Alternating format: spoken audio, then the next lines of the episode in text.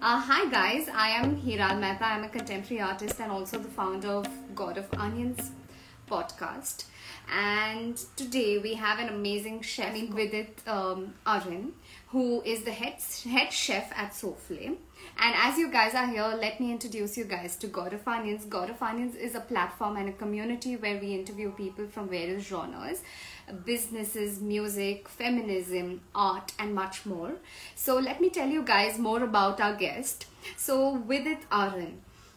So, from loving motorcycles and taking long road trips on bikes to making flavorsome cuisine and to whipping delicious dessert, Vidit Arun is one of the most passionate chefs we've ever come across who deals with concept of food rich with techniques but not intimidating to eat.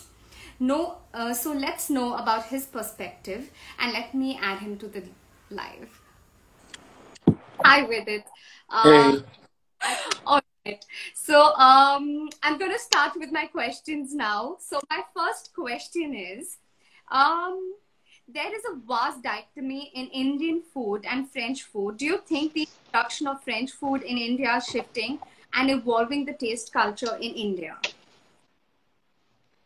Uh, so yeah, I think uh, the food and culture in India has uh, really come a long way, and I think uh, what's happening is that people are now uh, very eager to try certain different cuisines and different cultures. And I think Bombay is a melting pot of cultures on its own merit, quite frankly. So you have different classes, creeds, religions, countries, people from all over the world living in Bombay. So that kind of naturally creates a need for Bombay to be a little more forward facing. It creates a need for Bombay to be a little more experimental. And so because of which, even though the Bombay, uh, like Indian food and French food are poles apart, like absolute True. opposites, but uh, the connection that the food will find in, in Bombay was still very good because people want to try the new cuisines and try the new food. True. So I think that is there. That's amazing, Vidit. That's amazing. Uh, that's lovely. So let me go to my next question. And I think it's quite mm. amazing speaking about French food because, you know, even French food is slow. And as you said, it comes from various cultures. So uh, let's go to our next question. My next question is Times Food has commended your, uh, um, I'm sorry, Buff Wellington again a huge difference from Indian cuisine. What made you choose such a different cuisine? Um, so, like French food is opposite, like I rightly said earlier as well. French food is the is like the foreign cousin of Indian food. So it's absolutely opposite. Oh, lovely. Indian food is yes. so Indian food is like uh, loud, vibrant, colorful, and just so assertive in its way, in a very good way. And uh, French food is more mellow, more nuanced, more balanced, or not not balanced per se, but more like it has accents of flavor rather than dominating flavors. Indian cuisine tends to have much more uh, assertive flavor profiles, and French food will have a little more accents of flavors. So for me, the intrigue was that this is a challenge of its own because my palate is being an Indian. I was intrigued to kind of learn to develop a palate French food and all things French per se. So it kind of came on the back of that. And also certain chefs back in the decades ago, Paul Bocuse, Escoffier, they really put a certain uh, base work for the cuisine to kind of live in. And that really allowed a certain uh, next generations to kind of build on that and really grow the cuisine up. So uh, for all these reasons, I was really vested to learn the craft of French cuisine. And uh, also there's a huge kitchen culture that revolves around French cuisine. Like uh, it's the epicenter, right, of how kitchen culture is viewed globally. French cuisine is how it's viewed out of that lens is how it's always viewed. So all these things for someone who's young, you know, you're a young young kid trying to like learn the food, learn the cuisine. So you're attracted to, you're attracted to all these things. So because of which I leaned into it, and as I grew into the cuisine and grew into the entire idea of learning French would I actually learn that once you like acquire the skill sets that French cuisine can offer you, uh, you can actually chef. You are, you're allowed, you kind of, you empower yourself with the ability to work across cuisines because you're empowered with such a, such a fundamental strong skill set, courtesy French cuisine. So for all these reasons, I think I was really vested to learn the craft. Wow, I think that's amazing. Uh, that's well said. Uh, while you said that, you know, French is uh, far cousin from Indian cuisine and, you know, uh, coming from various, um, you know, genres of food and French, uh, you know, i as you said that it's a low, uh, I mean, a slow food. You have to enjoy while you eat it. I think well said, well said. So I'm going to go to my next question. So um, before I go to my next question, Zorro the Lost Mario Mo, he uh, or she asks any tips for new bakers on how to make an authentic French croissant. I wouldn't even dare commenting on this one. Uh, but Really? jokes aside, jokes aside. So croissant is like uh, religion, right, in France. And French, a lot like us, take the food very seriously. And uh, in terms of making croissant for a home baker, I'll tell you the biggest challenge. The biggest challenge is getting really good butter and getting really good flour. True. These two things is basically what will define a very good croissant. The technique and the technical skill set required to make croissant, that's acquirable. Of course, you can learn that. Anyone can learn how to bounce a ball, so you can learn how to make croissant, of course. But it's more the struggle of getting the right ingredients. You basically need butter which is very low in moisture and very good butter, non unsalted, really good quality butter. In India, you and I think that's something that India is going to witness very soon in coming years. That is uh, certain very rudimentary things like milk, butter, cream. I think that's going to get redefined very soon because there's a lot of consumers who really want the better stuff. They want the better butter. They want the better cream. So for a croissant, you really need to begin with really good butter, really good strength flour, and uh, also, you need a very cold room to work in. You can't work in your Bombay is humid. Bombay is eight, nine months of the year humid. So you to, you can only work on a croissant. You can only make a croissant if the, the it's a temperature controlled room. So like an AC in the room is required. Pretty much that's why all the bakeries will always be under in AC. So that's something to begin with. And in terms of tips, I think the better authorities in YouTube who are much better than me. So I'm no one on that.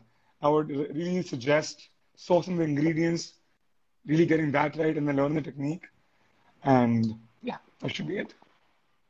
Amazing. So there seems to be a lot of uh, coffee and croissant lovers here. Uh, so uh, yes, Tilaka Vaskari, a good cup of coffee to go with the croissant. Even I would love to have that. Absolutely. That's amazing. And okay, so let me go to my next question. In a city that thrives on heavy food such as street food, masalas, and spices, what is your perspective on the shift in cooking, eating, drinking habits of India? I think around the millennia, there was a huge pivot in how India started eating. It changed a lot. I grew up in a family where we went out to eat with specific purposes, right? Birthdays, Mhm. anniversary, promotions. It, it was a lot like that, family, right? That's how I grew up at least. And um, courtesy millennia, and the, there was a definitely a certain amount of uh, corporate boom India witnessed. India was at the cusp of corporate boom in the thousands, And uh, the dining culture changed a lot. A lot of restaurants came into the offering that redefined how uh, dining is viewed and gave a huge aspirational value to a lot of consumers of how to dine and where to dine. So I think Indian food is inherently, like we discussed, vibrant, loud, and assertive in its uh, how it stands. But I think we live in a world now that's very globally connected, and it's all it's all bang in the center. There's no more like a huge spectrum anymore. Anyone who's here and anyone who's say in Alaska or Canada, it's so easy for me to now learn about a culture. I can learn about a culture in depth, in detail, in one hour flat. So that really empowers you. So that empowers your curiosity, right? That empowers my curiosity. True. If I'm curious about something, if I'm curious about a certain cuisine or a culture, I can deep dive into that culture. And a lot of people now, kind of, with all these different uh, uh, subjects, like food being one, beverages being one, and anthropology being its own entire subject, they really kind of allow countries to kind of come together and explore each other's uh, leanings of cuisine and culture. And a lot of the colonization that a lot of the uh, first world countries like France, etc., they left a huge imprint for the, for the better on a lot of the colonized countries. Yeah. So all these things, I think, really leave India today in a place whereby we are much more eager and keen to try new things, new new cuisine, new cuisines, new beverages, and there's a huge cultural shift that's coming. And it's a very interesting time to be in the food space, quite frankly, because Wow. there are so many people trying to do new things. Wow. That's beautiful. I think uh, that's a beautiful thing to actually, uh, you know, someone's also said also architecture and various, uh, and Yeah. also art, of course, also fashion, Absolutely. also food. Wow. I mean, the way globalization is happening, I think a lot of cultures, a lot of amazing, of you know, it's a fusion of everything, and we have everything on our plate or everything in Google or in our phone today. So, Right. hi, Nina, how are you? Amazing, amazing. I've got super amazing people joining this live today. So, yes. So, uh, I'm gonna ask my next question. Um,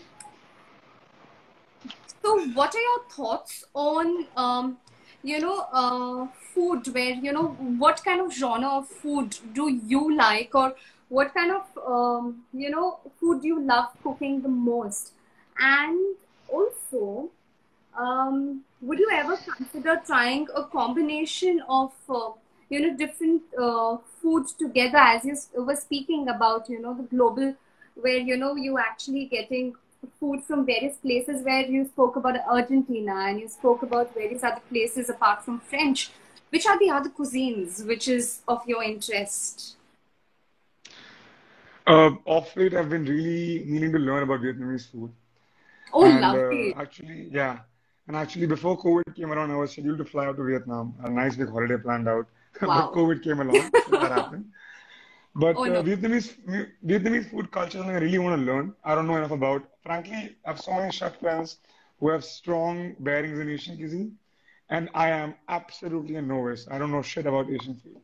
So I really wanted to kind of, uh, I'm in a place I really want to learn about Asian food cultures, and I really want to start with Vietnam because again, I think all countries that have been colonized, they invariably have a very rich and a very interesting food culture spectrum because they've been influenced by other colonies back in the day, and that Lovely. native country invariably makes it their own invariably native countries always make the influence their own. Even in India, the way uh, tea and all the other things, the way now have your masala chai, right? That's, that's Yes. such an Indian tangent Oh, to what British yeah. has got into India. And that's why I feel such kind of countries have a very rich and very interesting food culture. So Vietnam is something I'm really keen on learning about and trying in terms of food. So yeah. Lovely. I think uh, that's amazing. So, someone um, has asked over here, uh, which book should I prefer to for bakery and pastry? And also, he has asked if you want to make a career in France, what steps you can give us? Okay. Um, but I think Vidit, uh, he actually uh, is the head chef at Souffle, where he has a fusion of food. But I think I'll give it to you Vidit to answer these questions. So uh, what was the question again? I saw the second So, uh, about career. question, the first question was which book should I prefer for bakery and pastry? Right, right. And the second question was if we want to make a career in France, what steps uh, you can give us? Career in France. Yes. Or like you want to you want to basically learn how to cook and learn how to cook in Yeah. France, cook Yeah. in France.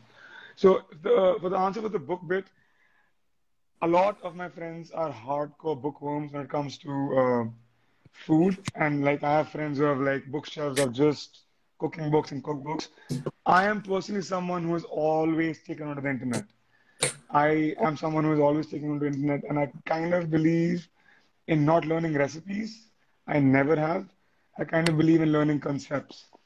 So I encourage people who want to learn bakery pastry to learn concepts, some very rudimentary concepts of how and what of baking. And uh, I don't really have any book per se which I can like tell you as a go-to for bakery and pastry. And there are many. Honestly, if you Google it, you'll get like 10 best idealistic ones. But I would just encourage you if you want to get into breads, for example, maybe start with learning what really is a bread, how does it really work. And uh, bakery is a lot of science, by the way. Bakery is a lot of science. Bakery is way more precise than cooking, unlike cooking. True. So you want to kind of learn this conceptually more than recipe because conceptual learning curves are much faster in terms of how you acquire them than acquiring straight recipes in learning curve. That's the first question. I'll answer second answer for the uh, working in France bit.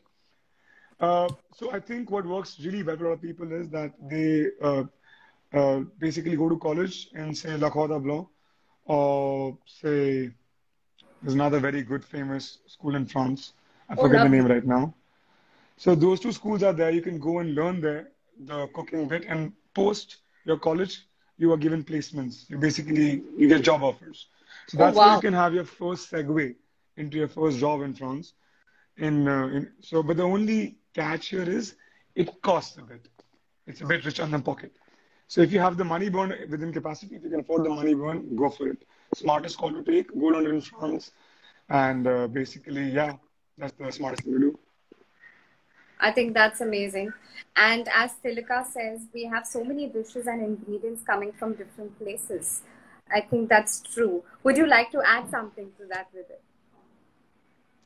Uh, in terms of the influences within India or in countries at large? So, ideally, uh, the ingredients coming from various different Oh, places. oh, Yes, of course, there is so much. So I think yes. Harsh has a very good point here. Marry a French. That's fucking smart. That's okay. That's a smart one, bro. So, no, basically, uh, I think in terms of ingredients, if you in fact look in India right now, there is Fiona, right? Lovely uh, entrepreneur. She has a farm called Lishka Farms. It's based in Cochin, and she's growing capers. It's the first oh, Indian farm that grows capers. And I've tried her caper berries. I've been working with her many years. She possibly has better caper berries than a lot of other brands that I've ever tried.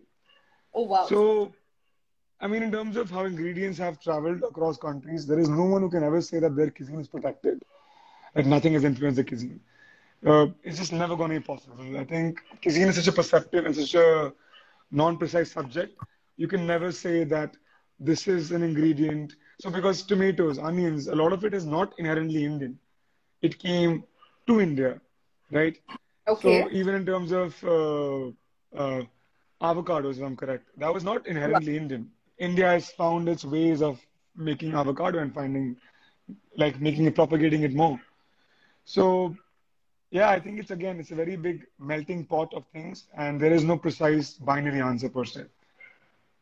Wow, I think uh, that answers uh, the question, Tilika. So um, I'm going to go to my question now. So my question is, how have local farmers contributed to the revolution of how chefs work with products? I think uh, this is a question that is a question every young chef typically asks in, at this current juncture. And because a lot of chefs, a lot like me, are consciously trying to work with people who have certain same ethos and ideologies. And gone are the days of importing everything. Gone are the days of having a purchase manager manages your purchases. Uh, we live in a world where now in India, a lot of even like it doesn't have to be fancy, very simple restaurants are chef driven, uh, where the chef actually chooses and decides who he's going to work with for what. And I think it starts with that, right? When a chef asks that question, that I want to work with someone like this for this product. So you kind of look for that person. And because there is a demand, there is automatically a supply generation. So now you actually have in India so many people who have had rich careers in corporate world and they have said, hey, I don't like this. I think I want to work with food. I want to I want to do farming or I want to do I want to be a fromager or I want to have I want to rear chickens or whatever. And when these kind of people, a lot of them that I work with, and a lot of chefs right now work with, when they kind of come to the uh, market and basically go like, "Hi, this is me, that's my product," and that's the face behind the product, and that's the big part, right? It's not the brand, it's the face who is giving you that product. And if I'm the chef and there is a ven- someone who's a farmer, a vendor, and because I have direct connect with him, there's a equation, there's a dynamic. Beyond business is a dynamic now. And that really furthers the narrative. It furthers the conversation about how and what food you eat. As a chef, when I am putting food on the table, when I make my menu, I make it a point to mention that it's a free range chicken or it's a local cheese. And because there is pride in that. For me, there is pride in the fact that I'm using a local camembert or I'm using a local chicken. There is pride for me in that, right? So Yeah. when you do that, you basically further the narrative. You further the narrative how local produce is by no measure lesser than imported. And that changes how these people, the back end of the industry, really impact and affect. Because once we, once the restaurant industry gives them an outlet to grow their business, scale their product, they're able to go to the end consumer directly. And that True. opens up a spectrum of pro- produce and product that the consumer can have. So today, if you go to Nature's Basket Food Hall, there are so Yeah. many cheeses, and a lot of them are local. There's so many kombuchas, so, so many are local. I mean, so much of the product list of SKU of Food Hall is local.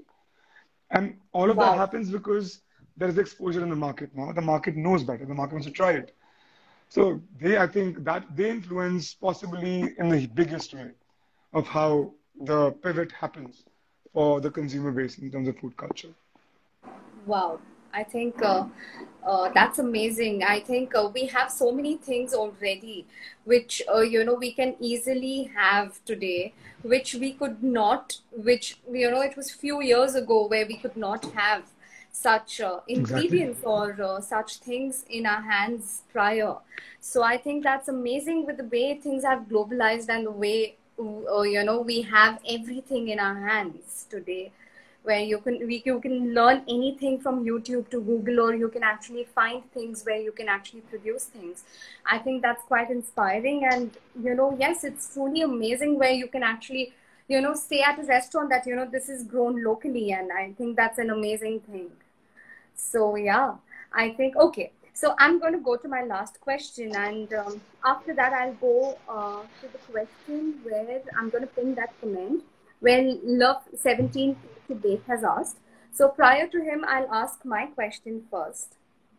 Uh, so my last, uh, I mean, not the last question, but the second last question is, uh, what advice would you have for chefs who want to try experimental food but are afraid of the feedback of the people? So it's a it's a contradictory question fundamentally. Yeah. If you're doing experimental, you cannot be scared of critique. The point in day when I do experimental, if I so when I make a plate which I know is a little out there, I by default I'm prepared for people saying I don't like it. And I think Okay. it's a matter of so when you cook, when you learn to cook, when you kind of forge a career in the industry and become a chef and all those things, you have to come to a place in your career where you basically learn that there is a certain way in which your consumer market eats. And Okay. you can, of course, push your mark in your life and you can explore the most craziest foods in the world, but your food has to have relevance to the consumer. And if I say I want experimental food, if it's for my own pleasure or my family's pleasure, great.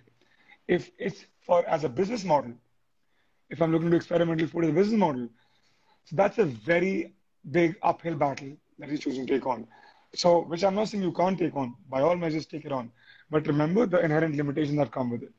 So, there is no way that you cannot be, uh, uh, you, you will not get criticism you will not get critique for that stuff. Experimental True. food fundamentally is built because you will have critique for it. And the finest restaurants in the world right now who do so much of avant-garde cuisine, they are ex- experimental to high heavens. So, because they're in a position, in a country, in a place where they can attract that consumer to come and say, hey, try our very cool experimental food, it works. Is India there yet? I do not think so. At the same time, I encourage and I really believe people who want to push the mark definitely should because that's how changes come around. Changes come around because someone pushes things out. So, yeah, I mean, don't be afraid of experimental cuisine. Try it if you want to, but don't be in a place where you think you won't get criticism for it. You will get criticism for it. It's but obvious. So I think uh, from what you have said Vidit, I can take three pointers out of that. Firstly, is a good amount of research on who you're giving the food to, or you know, on Absolutely. what term person can experiment in. And second is, yeah, second is um, okay. So it the brand value matters. The brand value matters a lot sometimes, but sometimes it does not. But it's somewhere, don't you think that it is a little easier if you have a name in the industry and if you have experimented something in food and people more are more accepting towards it? Of course. Yes. That's that's that's sim- that's the that's an I think I think you summarize in a very smart way. I think you know, Yeah. and I think it's uh, so it's you have to first of all create a moat around yourself, and that's True. why forging a consumer base that understands what you're doing, and they True. get who you are. Once you have established that, you can basically then one fine day be like, okay, I'm going to start a new business now, and I'm going to be experimental with certain things, and I'm going to be a little bit edgy with what I do. And then you can again invite your consumer base in, and they will come in because they will they fundamentally believe that this guy knows how to cook, and we like him. So you have to fund, you have to basically forge a market base before you come out doing some crazy stuff, because True. otherwise you're the madman screaming on the road. Or you can be a poet. True. You know, you can be a poet if You your just- words have Yes. right. Yes. So Yeah, I think uh, that's uh, wonderfully said. And the third point, which I took from what you said, is that challenge is, I think, everywhere. And uh, experiments is something which you should always do. So, um, you know, from your journey, or you speaking from your journey, like where you want to experiment from Vietnamese to even the French cuisine, I think um, it's an ocean, and exper- without experimenting, I think nothing is possible anywhere. absolutely. Yes. Now I'm going to go to Le Chef 17 Cake to Bake. His name is Salman. So, yes, Salman, I'm going to read your question. So, Chef, I would be doing a course from Academy of Pastry Arts Mumbai, an advanced course. So, I need some tips from you after that where I should work. I want to work in France. So, please, can you give me your ideas? So okay.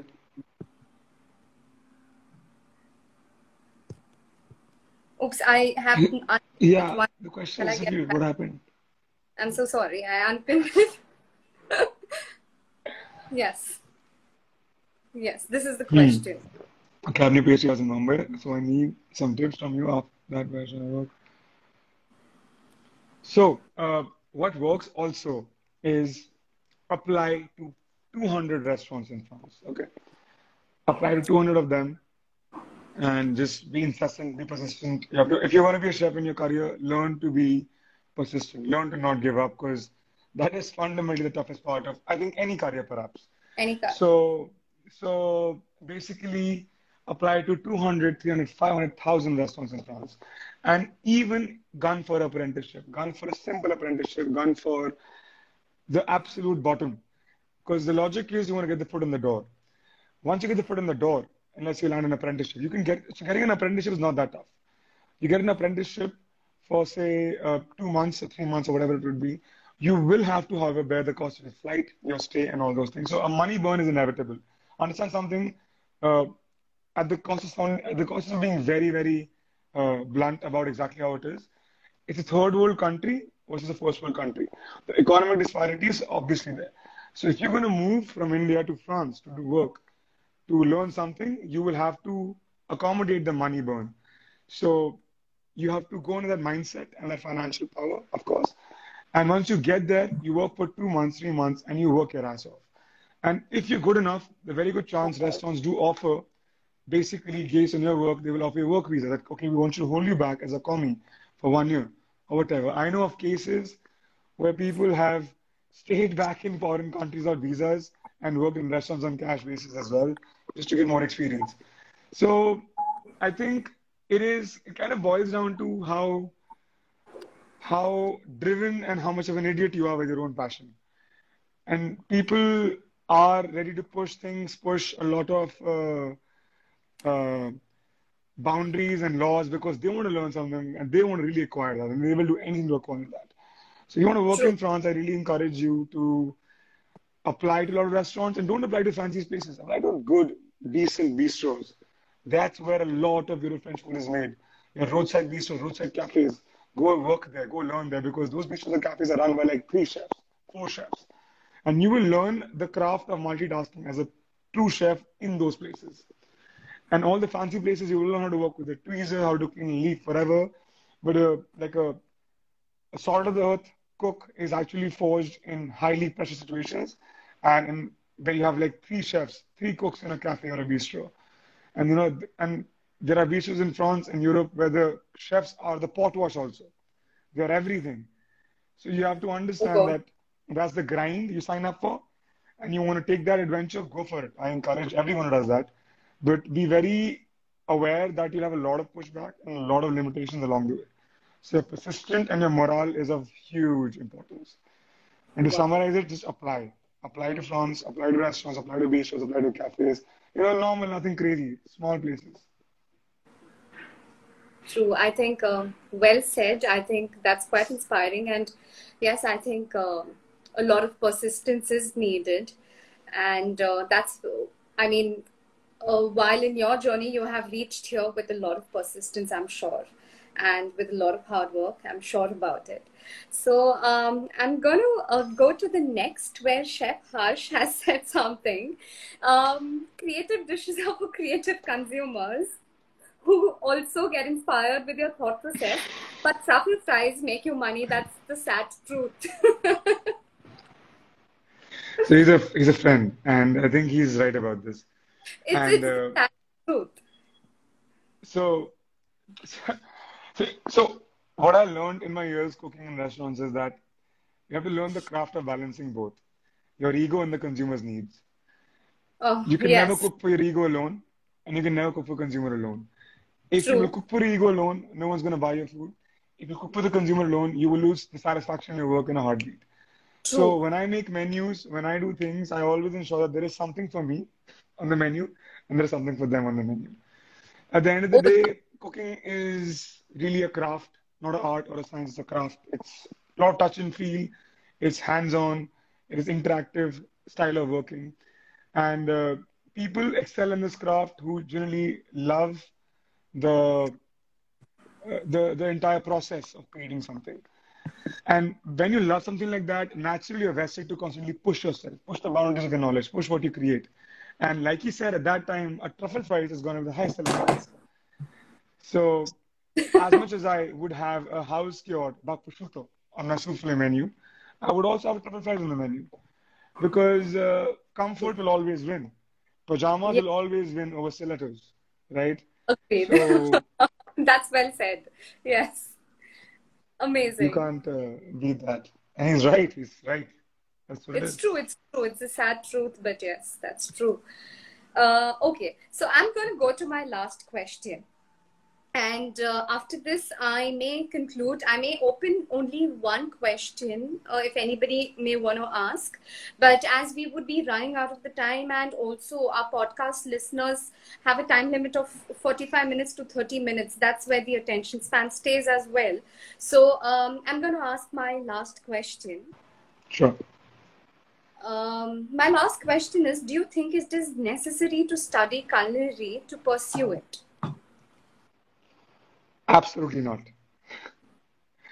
In hindsight, now that I've done uh, uh, college and everything, and uh, you do not need to do any college to do be a, be a chef. Uh, so the problem is, no one will take that route. You know why? Because everyone feels safer with a BA in their hand and True, then being a chef. true. So, and also we live in India, parents, they're going to be like, fuck no, you need to get a degree at least, at least work in something.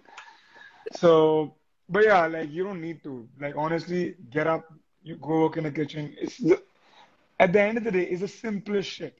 It's food, it's cooking, it's not at all rocket science. No matter how much a chef puts his food on a pedestal or his thing, we are possibly dealing and peddling the oldest craft in this world, which is making food.